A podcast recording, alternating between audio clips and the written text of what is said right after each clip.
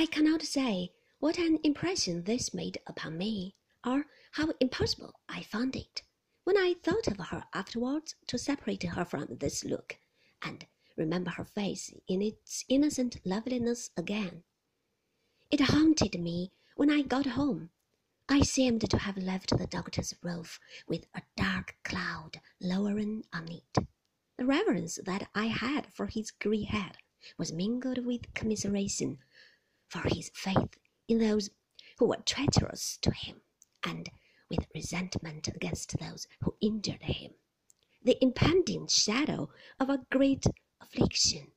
and a great disgrace that had no distinct form in it yet fell like a stain upon the quiet place where I had worked and played as a boy, and did it a cruel wrong. I had no pleasure in thinking any more of the grave old broad-leaved aloe trees which remained shut up in themselves a hundred years together, and of the trim smooth grass plot,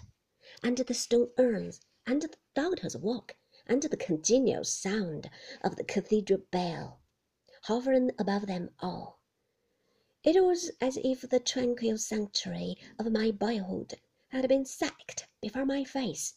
and its peace and honor given to the winds